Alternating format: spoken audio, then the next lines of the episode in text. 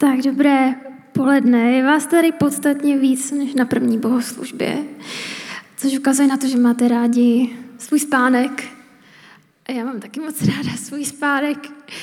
A proto možná název té série není úplně příjemný, protože budíček to je něco, co nás vytrhává z toho místa, kde je nám tak dobře a tak pohodlně naší posteli. Deset hodin a víc. A já se vás hned na úvod toho kázání chci zeptat. Byli jste někdy v situaci, kdy jste museli začít znovu, protože jste zjistili, že to doteď děláte celý blbě. Já jsem přemýšlela nad momentem, kdy jsem pekla bábovku a trošku jsem zapomněla na kypřící prášek do pečiva. A vytáhnete to ven a víte, že můžete začít znovu.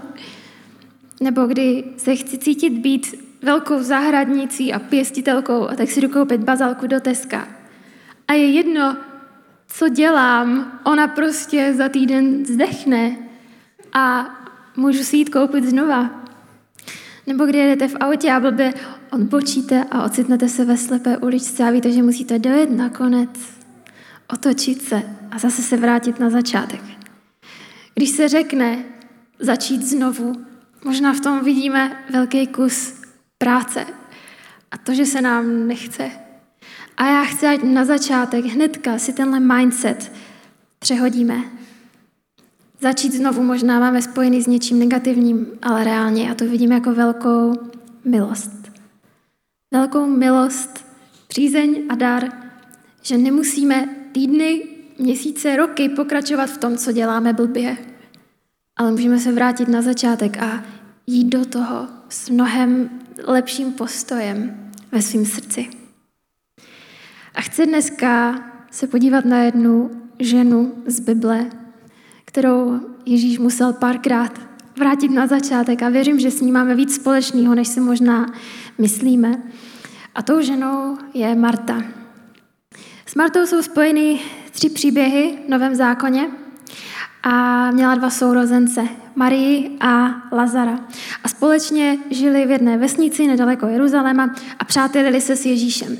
Bible dokonce říká, že tyhle tři sourozence Ježíš miloval. A Marta byla taková definice pragmatismu na steroidech. Přímočará, praktická žena, někdy se může zdát, že byla až chladná. A když jsem víc studovala, jaká Marta byla, vrátila jsem se trochu v mysli do té série, kterou jsme nedávno měli, která se jmenovala Češi.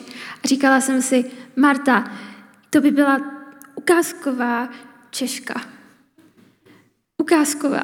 A proto si myslím, že my s ní máme tolik společného.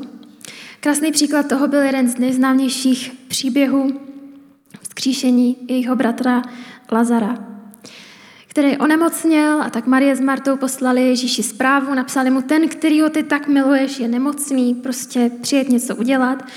Ježíš si dal trošičku na čas s tou cestou a přijel potom, co Lazar byl už čtyři dny po smrti.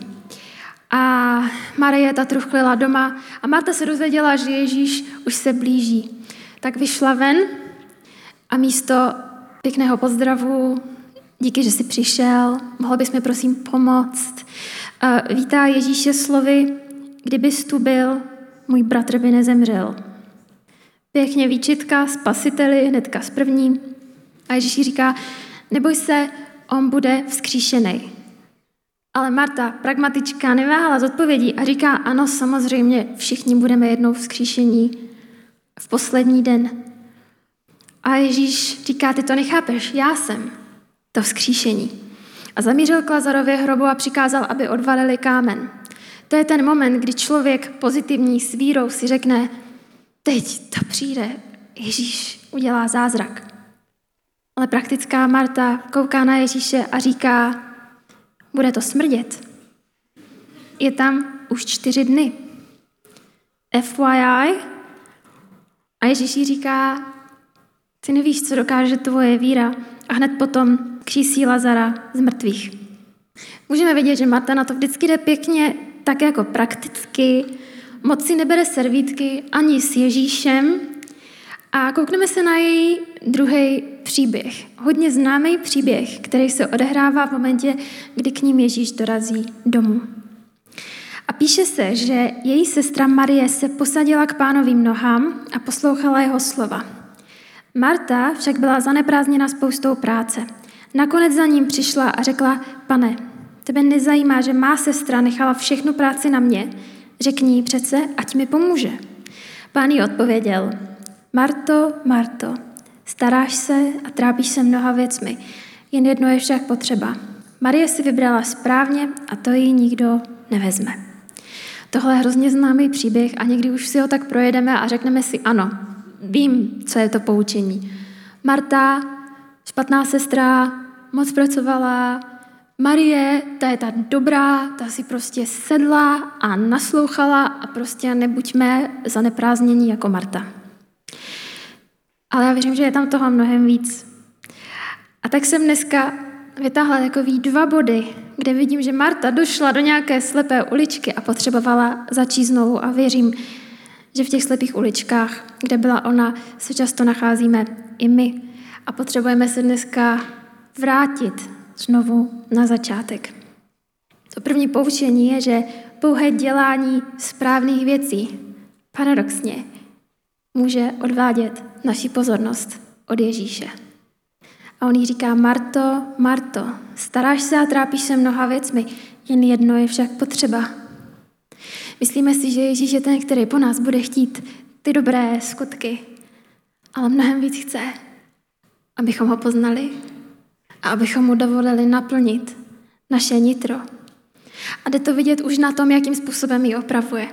Neřekl, Marto, Marto, děláš to blbě. Marto, Marto, měla si sem přijít sednout, ale říká, staráš se a trápíš se mnoha věcmi. On ji ukazuje, že vidí do ní, že chápe ten její boj. Neříká jenom to, jak to měla dělat líp, protože jeho přemýšlení je hlubší. On nevidí učednici nebo jenom studentku, ale je citlivý na ty její nejhlubší potřeby. A říká, jen jedna věc je potřeba. Tahle věta, nebo každé, tak vyfrustruje, až provokuje. Kolikrát ležím večer v posteli a nemůžu spát, protože v ten moment, kdy už tak jako usínám, začnou mi hlavou jet všechny věci, které jsou potřeba. Ten další den, další týden, komu jsem neodepsala, to všechno mi jede hlavou. I hned po tom, co se probudím. A možná jste stejně praktičtí jako Marta a máte krásný seznam všech věcí, které jsou potřeba. A Ježíš by pravděpodobně koukl na váš krásný seznam a řekl by, ale jenom jedno je teď potřeba. Z tohohle všeho jenom jedno je teď potřeba. Já chci naplnit tvoje nitro. Já chci tvoji společnost víc než tvoji službu. Ježíš totiž moc dobře ví, že když nejsme ve vztahu s ním, když nemáme jeho společnost, pak i naše služba časem bude stát za prd. A čteme podobný princip v Janové evangeliu, kdy říká, zůstaňte ve mně a já ve vás. Jako ratolest nemůže nést ovoce sama od sebe, pokud nezůstane ve kmeni, tak ani vy, pokud nezůstanete ve mně. Já jsem viná réva a vy ratolesti. Kdo zůstává ve mně a já v něm, ten nese mnoho ovoce. Beze mě nedokážete nic. Připojit se k církvi nestačí. Sympatizovat s tím, čemu věříme, co se tu káže, nestačí. Připojit se do týmu nestačí. Začít chodit na house talk nestačí. A jsou to všechno dobré věci a dobré kroky. Ale pokud není každý z nás osobně připojený ke zdroji života, moc dlouho to nevydrží. A pak jsou lidi zklamaní. Já tady nerostu, tak dlouho sem chodím a nemám progres. A lidi tady se o mě dost nestarají a dost nezajímají. Přitom církev není zdroj života. Církev, společenství, to není ten kmen. To je Ježíš. Vždycky byl a vždycky bude. A není nic a není nikdo, co dokáže nahradit jeho roli v našem životě. A okolo každého jednoho z nás je občas položit to, co děláme a nezapomenout si sednout k jeho nohám a naslouchat, tak jako to dělala Marie. Každý z nás, stejně jako obě dvě ty sestry, stojíme před nějakým rozhodnutím. Buď naslouchat Ježíši, anebo se ujistit, že to děláme správně a naplňujeme očekávání lidí. Co je Ježíšova priorita, je tady dost jasný. Je to to, abychom byli připojení k němu, jako je větev, připojená ke kmeni stromu. Možná dneska víte, že nerostete tak úplně z kmene, že ve vás neproudí život, že možná jenom děláte pěkné a dobré věci. Potřebujeme začít znova. U pevného základu, u naslouchání jemu. A podíváme se na tu část příběhu, kdy se Marta už vyfrustrovala. Potom, co tam šurovala kuchyň sama, už jí došla trpělivost. A říká, pane, tebe nezajímá, že moje sestra nechala všechnu práci na mě. Řekni jí přece, ať mi pomůže. Ježíš tam přijal Marii jako svoji učednici. Na rozdíl od tradičních židovských rabínů, což byla velká věc, Ježíš toužil potom, aby i ženy se učily. Tehdy ženy neuměly ani číst, ani psát. A nechce se mi věřit, že Marta byla ta špatná sestra kvůli svojí praktičnosti. Jenom kvůli tomu, že nedokázala vybočit z toho, co byla tak jasně daná kultura a očekávání na ní. Seděl tam Ježíš, Bůh v lidském těle. Bůh, který se pokořil tolik, že zažíval všechny strasti a nesnáze lidského těla. Žízeň, hlad, únava. Kdyby v tehdejší době Ježíš přišel k vám domů, co by byla vaše reakce? No neuklidili byste gauč, ať si může dát šlofíka, nešli byste mu nalít pití, nešli byste vařit večeři. Navíc ženy v tehdejší kultuře byly ceněný právě za to, že se starali o domácnost, že byly dobrý manželky, měli děti.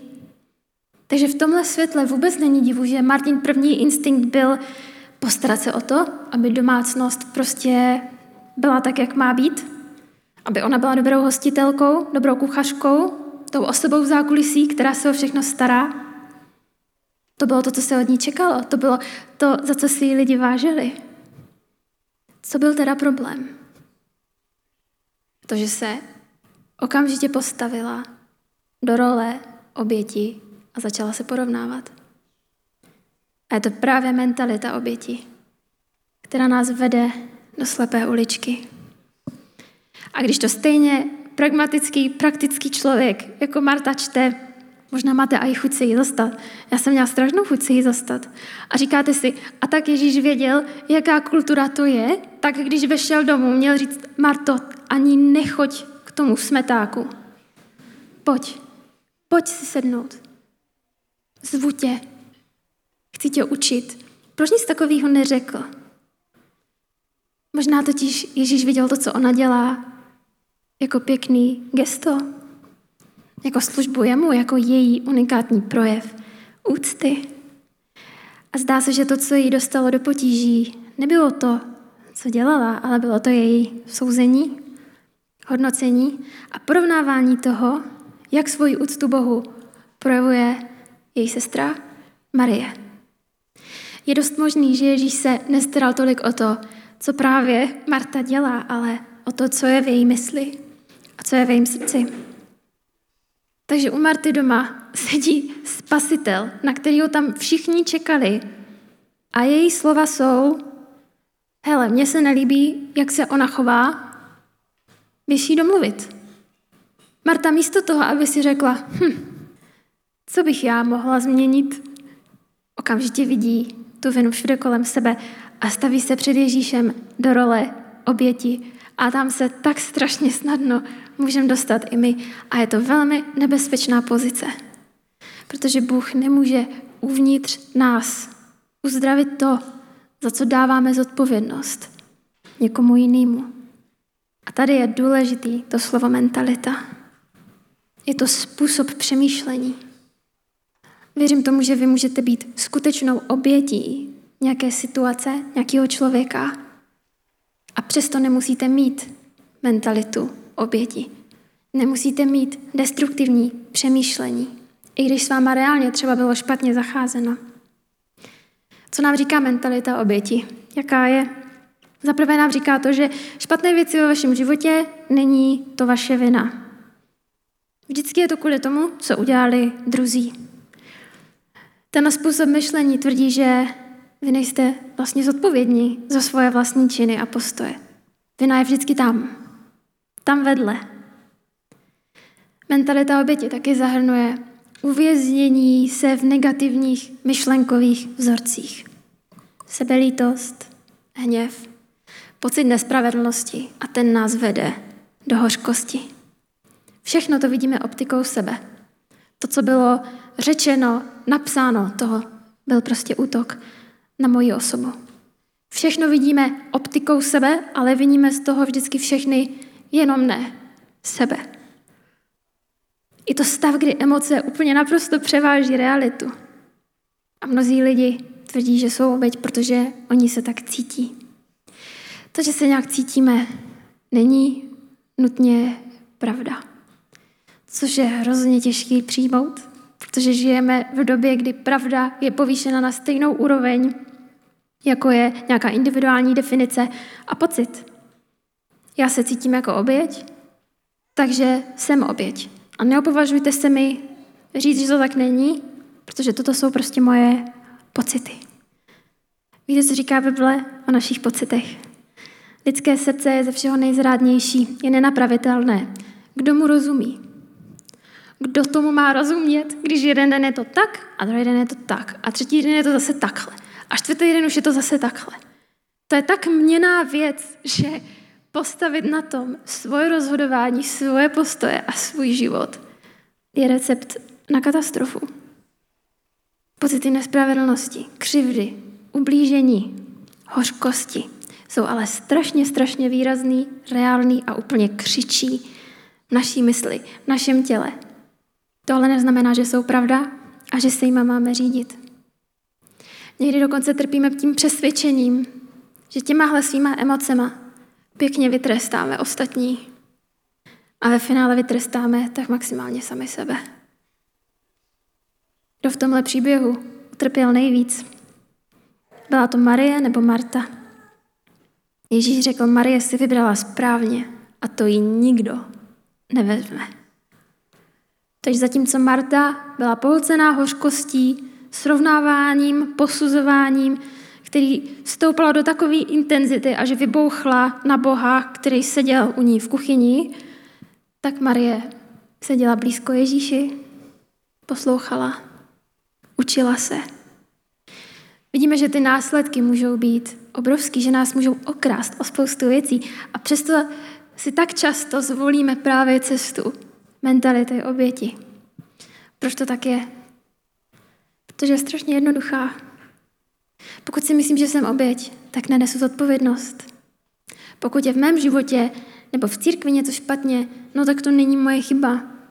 To je chyba pastora, to je chyba mýho vedoucího, to je chyba tohodle, tohodle, tohodle, je to vždycky chyba všech, jenom ne mě. Takže se můžu cítit líp, protože já nenesu zodpovědnost. Vidím problém, urazím se za něj, ale nebudu součást řešení toho problému. To, ať si vyřeší jiní. Zároveň na mentalita oběti dává právo si stěžovat. Tak jako Marta. Myšlení, že svět je proti nám. To nás opravňuje vykřičet to z plných plic, jaký jsem chudák a jak je to nefér. A nebo, nebo se umíme ovládat a nekřičíme to z plných plic a pak to jenom tak pasivně, agresivně vybublává na všechny lidi kolem nás a my čekáme, že teď oni to za mě tady půjdou vyřešit. A bojujeme s tím úplně všichni. To je realita. Bojovali s tím už první lidé.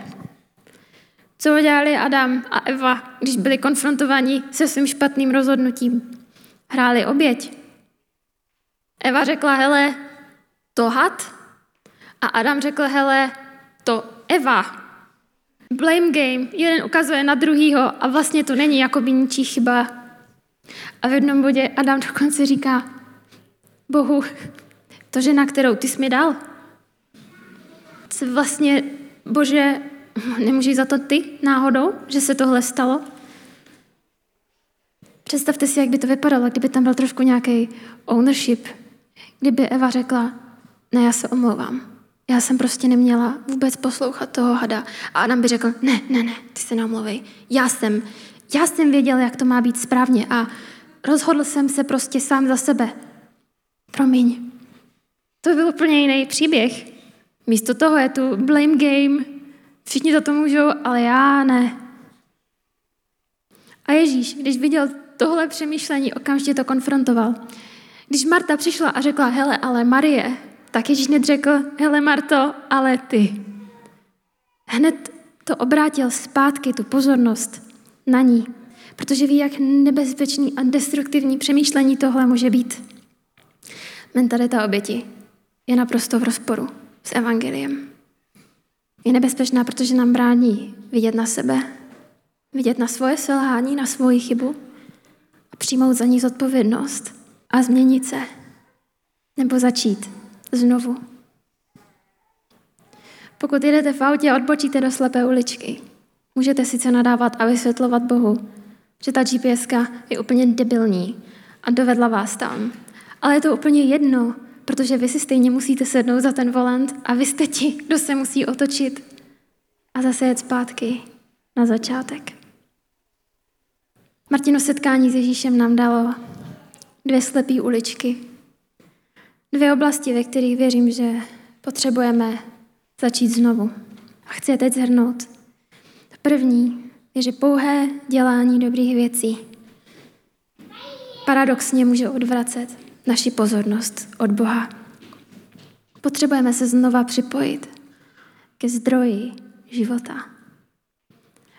A zdroj života nejsou lidi a není to ani církev, ale je to můj vztah s Ježíšem. Můj osobní vztah. To, jak mu naslouchám. To, jakou prioritu mu dávám. Protože pokud nemám ten zdroj, pokud nejsem připojená jako větev k tomu kmeni stromu, můžeme se na hlavu stavět a můžeme dělat tak dobrou službu a být tak produktivní v tom dobrým, ale stejně nebudeme šťastnější a stejně nám nebude líp. Pravděpodobně naopak. A když jsem chystala to kázání a modlila jsem se za to, tak eh, jsem vnímala jednu věc a to, že to jsou lidi, kteří kdysi zvedli ruku a řekli, bože, jsem tady a použij si mě. Dej skrze mě vědět světu, že seš tady a že je miluješ, udělám cokoliv, pošli mě kamkoliv, silný, srdcerivný vyznání a Bůh to pak začal dělat. A teď si říkáme, málo si mě váží, málo si tady váží toho, co já dělám. Bože, jsem tak vyčerpaná z té služby tobě. Vyčerpaná. A je to proto, že jste se odpojili od zdroje a snažíte se jako ulomená větev na zemi nést ovoce. Ale chybí ten zdroj. A ten druhý bod byla mentalita oběti. A věřím, že si tady potřebujeme. Někteří z nás říct, přestávám se urážet a, a beru zodpovědnost za svoji stranu. Vím, že církev tady není jenom pro mě, ale že já jsem církev, já jsem součást řešení. Já jsem součást řešení, který má Bůh pro lidstvo, který má Bůh pro Brno. A pokud jste četli na sociálních sítích popisek k tomu kázání, mohli jste si tam přečíst, že církev je rodina i armáda. Myslím si, že tu rodinu tu všichni chápeme úplně snadno. Jsme tady, abychom se pozbuzovali, abychom si pomáhali, abychom se mohli sdílet, podporovat, stát za sebou, pozbuzovat se, inspirovat, mít blízký vztahy. Ale není to jenom rodina, je to i armáda. To znamená, my máme nějakou společnou misi, nějaký společný úkol, společný smysl. To, že bojujeme za něco dobrýho. To, že se snažíme vybojovat možná svobodu pro lidi, kteří sem přichází a neznají Boha a plácají se ve svém životě, plácají se v úzkostech, plácají se v depresích, plácají se možná ve špatných manželstvích, ve špatných vztazích, zápasí s věcma. A my jsme jako ti vojáci na jedné straně, kteří se snaží tu svobodu pro ně vybojovat, přinést jim na dlaní ten dar, který každý z nás od Boha dostal. A představte si, jak směšný by to bylo, by byli vojáci v zákopech. A jednoho dne ten jeden přišel a řekl, hele, tady ten mě dneska nepozdravil a nezeptal se mě, jak se mám. Takže já jdu domů, skládám zbraň a končím tady. Jak směšný by to bylo, co byste si řekli? Co řešíš za kraviny, vždyť o něco mnohem důležitějšího. A přitom v církvi se to stává tak strašně často. Tak málo stačí k tomu, abychom se urazili, abychom odešli, abychom zapomněli na to, proč tady vůbec jsme, že ten cíl je mnohem větší než jenom naše pohoda a klídek. A pravda je, že lidi nás budou zraňovat, lidi nám budou ubližovat častokrát nechtěně a nebudou se vždycky chovat tak správně a tak ukázkové, jak bychom chtěli. A církev tohohle vůbec není výjimkou. Možná právě naopak. A naštvat se na nedokonalost lidí v církvi je asi stejný, jako byste přišli do posilky a řekli si, proč jsou tady lidi, kteří nejsou fit. Nebo byste šli do čekárny k doktorovi a řekli byste si, oni jsou nemocní. To snad ne. Církev je nemocnice pro nemocný.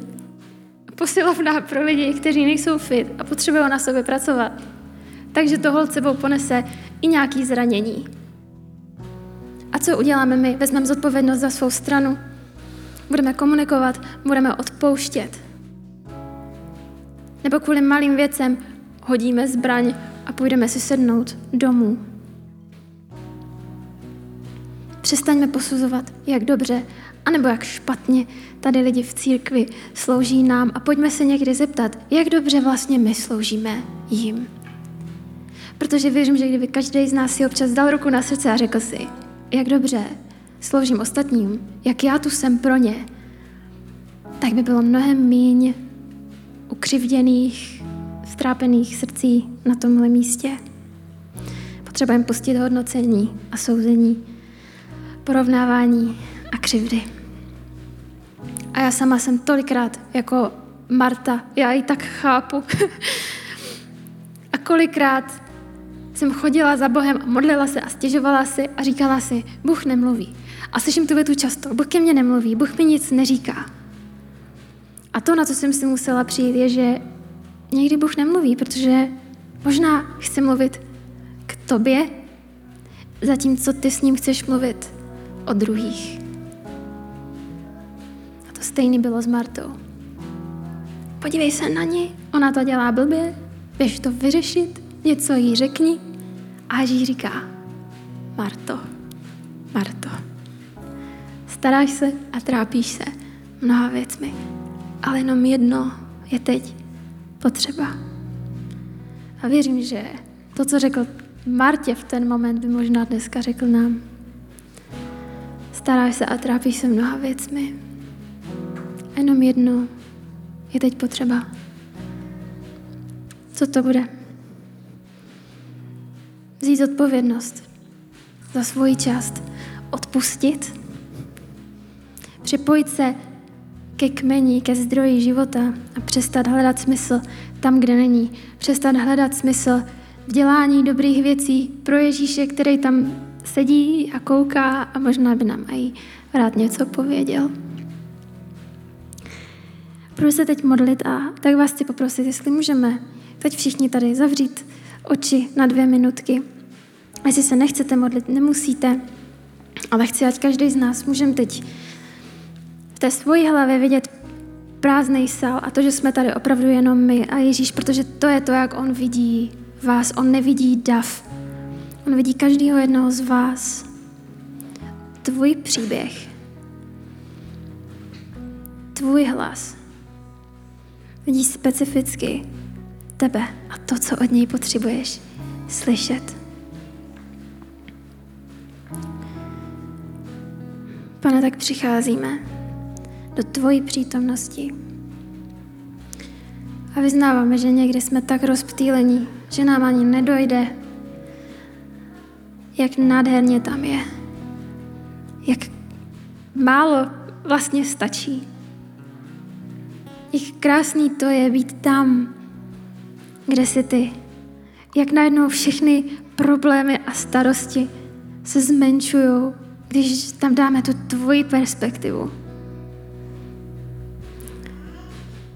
Jak ty netoužíš jenom nás napravit a nějak nás pokárat, ale ty fakt vidíš, co potřebujeme. Co potřebujeme prožít, co potřebujeme slyšet od tebe. A tak odpust, že kolikrát chodíme už s nějakým záměrem, se stížnostma na okolnosti, situace a jiný lidi. A, a věřím, že to, co nám chceš říct, je staráš se a trápíš se mnoha věcmi, ale jenom jedno je teď potřeba. A já chci naplnit tvoje nitro, naplnit tvýho ducha, přinést život. A až potom, až potom půjdeme dělat ty dobré věci společně. A tak pokládáme náš seznam toho, co je potřeba. Pokládáme seznam, který vyvíjí nějaký nátlak. Pokládáme hořkost a srovnávání se. A vyznáváme to teď nad svým životem. Jenom jedno je teď potřeba. A nic jiného teď nechci. Jenom být v té nádherné boží přítomnosti, která přináší radost, úlevu, pokoj a naprostý naplnění. Amen.